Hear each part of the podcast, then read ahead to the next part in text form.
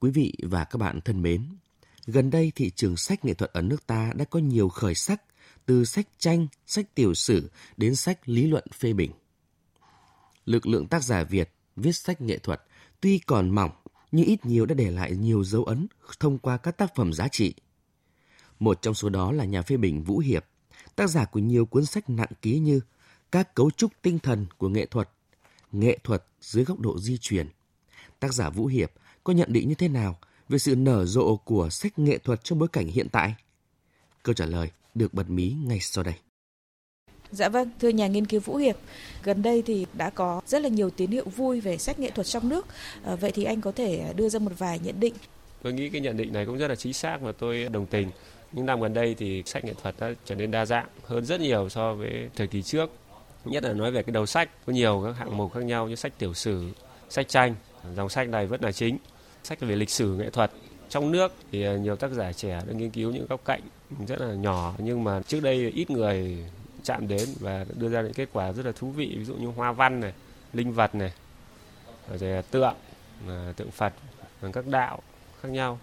Rồi à, lịch sử mỹ thuật ở ngoài nước thì có nhiều cuốn sách dịch à, cũng chất lượng. Theo tôi nhìn qua thì thấy họ cũng bán rất là tốt và nhiều độc giả và cái dòng sách cuối cùng là sách lý luận thì vẫn là cái sách ít người viết và cũng ít người đọc Dạ vâng, vậy còn các đơn vị làm sách nghệ thuật thì sao? Về cái đối tượng làm sách thì nhà nước thì vẫn tiếp tục tài trợ cho những cuốn sách về lý luận và có những tác giả mà có đóng góp lớn với cái sự nghiệp mỹ thuật của đất nước thế nhưng mà lại không có thị trường về sách tư nhân thì họ chủ yếu tập trung vào sách cho các tác giả mà các nhà sưu tập mà họ đầu tư ấy, thì cái dòng sách này tôi nghĩ là gần đây là rất là nhiều. Và có nhiều tác giả ở các nhiều giai đoạn khác nhau ví dụ giai đoạn thời Đông Dương, giai đoạn thời kháng chiến và cả đương đại. Thì về cơ bản là sách tư nhân thì hướng đến độc giả đại chúng và cái những cái nhà đầu tư nghệ thuật đấy thì họ còn dòng sách nhà nước thì hỗ trợ những cái mảng nó hẹp hơn chủ yếu dành cho những người nghiên cứu hay là lý luận. Về phát hành cũng có công ty phát hành sách và nhà sách truyền thống thì vẫn tiếp tục. Nhưng tuy nhiên à, gần đây à, tôi thấy những kênh online trên Tiki hay mạng xã hội thì là bán sách được rất là tốt. Dạ vâng, thưa nhà nghiên cứu Vũ Hiệp là người đã từng ờ, sống và học tập ở nước ngoài thì anh có thể đưa ra một vài so sánh về sách nghệ thuật trong nước và sách nghệ thuật ở nước ngoài ạ? Thì thứ nhất là về cái giống nhau là sách ở trong nước hay ngoài nước đều giống nhau ở cái điểm là sách về nghệ thuật về tác giả là rất phổ biến. Nhưng sách về lý luận thì rất ít nước ngoài cũng thế Việt Nam cũng vậy thôi nước ngoài có cái hay ở cái chỗ là một số cái nhà sách tư nhân, nhưng họ làm sách về nghệ thuật chất lượng rất cao, ví dụ như Tasken hoặc là Fiden Fiden hay làm sách về kiến trúc của Tasken về mỹ thuật hoặc là Larousse của Pháp, vân vân. Ở Việt Nam thì chưa có những cái nhà sách tư nhân nào mà được như vậy.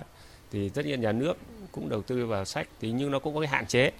Tư nhân thì như một số các nước thì họ làm những cuốn sách rất đẹp và có chất lượng. Thì ở Việt Nam mình chưa có những cái nhà sách mà chuyên như vậy. Xe xuất bản mỹ thuật thì cũng lưu ý đây là xuất bản nhà nước và có rất nhiều các hạn chế về cơ chế. Ví dụ như là không bắt kịp được thị trường hoặc là có nhiều vấn đề mà họ ờ, không thể là chủ động được bằng bên tư nhân.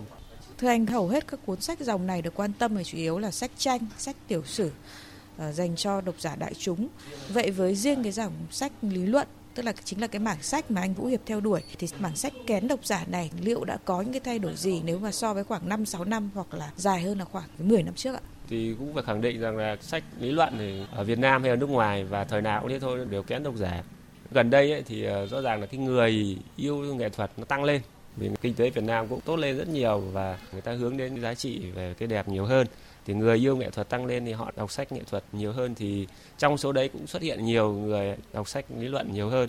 Tuy nhiên ấy kinh nghiệm của tôi cho thấy là để mà sách lý luận mà tiếp cận được nhiều hơn độc giả thì cái vai trò truyền thông rất là quan trọng kinh nghiệm của tôi là những cái sách đầu tiên là tôi viết chỉ để chơi và không có ý thức về truyền thông nên rất ít người biết. Nhưng mà sau này thì mình may mắn mình được một số các giải thưởng thì nhiều người mới biết đến sách và, và sau đấy thì ngay lập tức nhà xuất bản mỹ thuật ấy. Bây giờ những cuốn sách của tôi nó đã bán hết rồi. Đấy là cái vai trò của truyền thông tôi nghĩ là quan trọng. Vâng theo anh Vũ Hiệp thì thách thức của các tác giả Việt khi viết sách nghệ thuật nói chung và viết sách lý luận nghệ thuật nói riêng là gì ạ? Sách về nghệ thuật thì mỗi một dòng nó có những cái thách thức riêng của nó. Ví dụ như sách tác giả tác phẩm ấy, đặc biệt ở Việt Nam thì có nhất đấy là cái xác thực được cái tranh các tác phẩm nghệ thuật là thực hay giả. Thì một số cuốn sách là xảy ra cái vấn đề về tranh chấp hoặc là về bản quyền này, rồi à, cái tranh nó có đúng là tranh thực hay không hay là tranh nhái, nó có. Đối với sách dịch thì à, khó ở cái chỗ là chuyển ngữ, tức là bởi vì cái hệ thống lý luận từ vựng về nghệ thuật ở Việt Nam nó rất là mỏng và nhiều từ là mặc dù có thể dịch chính xác theo từ ấy, thế nhưng mà khi mà vào cái ngữ cảnh của Việt Nam thì rất là khó hiểu. Và đấy là cái sách dịch. Còn đối với sách lý luận thì có cái khó của những nhà lý luận là cái nguồn gốc, tức là cái cơ sở lý luận thì chủ yếu là phương Tây họ phát triển. Và các nhà lý luận của ta thì lấy cái ấy làm cơ sở rất nhiều. Nhưng tuy nhiên là đối với các độc giả Việt Nam thì nhiều khi nó rất khó tiếp cận. Và vì vậy là cái khó ở chỗ là phải làm sao mà chuyển những cái nền tảng lý luận đấy và vào cái điều kiện Việt Nam cho nó phù hợp với văn hóa con người với hoàn cảnh xã hội Việt Nam. Tôi nghĩ nếu mà làm được như thế thì khả năng tiếp nhận của độc giả sẽ được rộng hơn tốt hơn.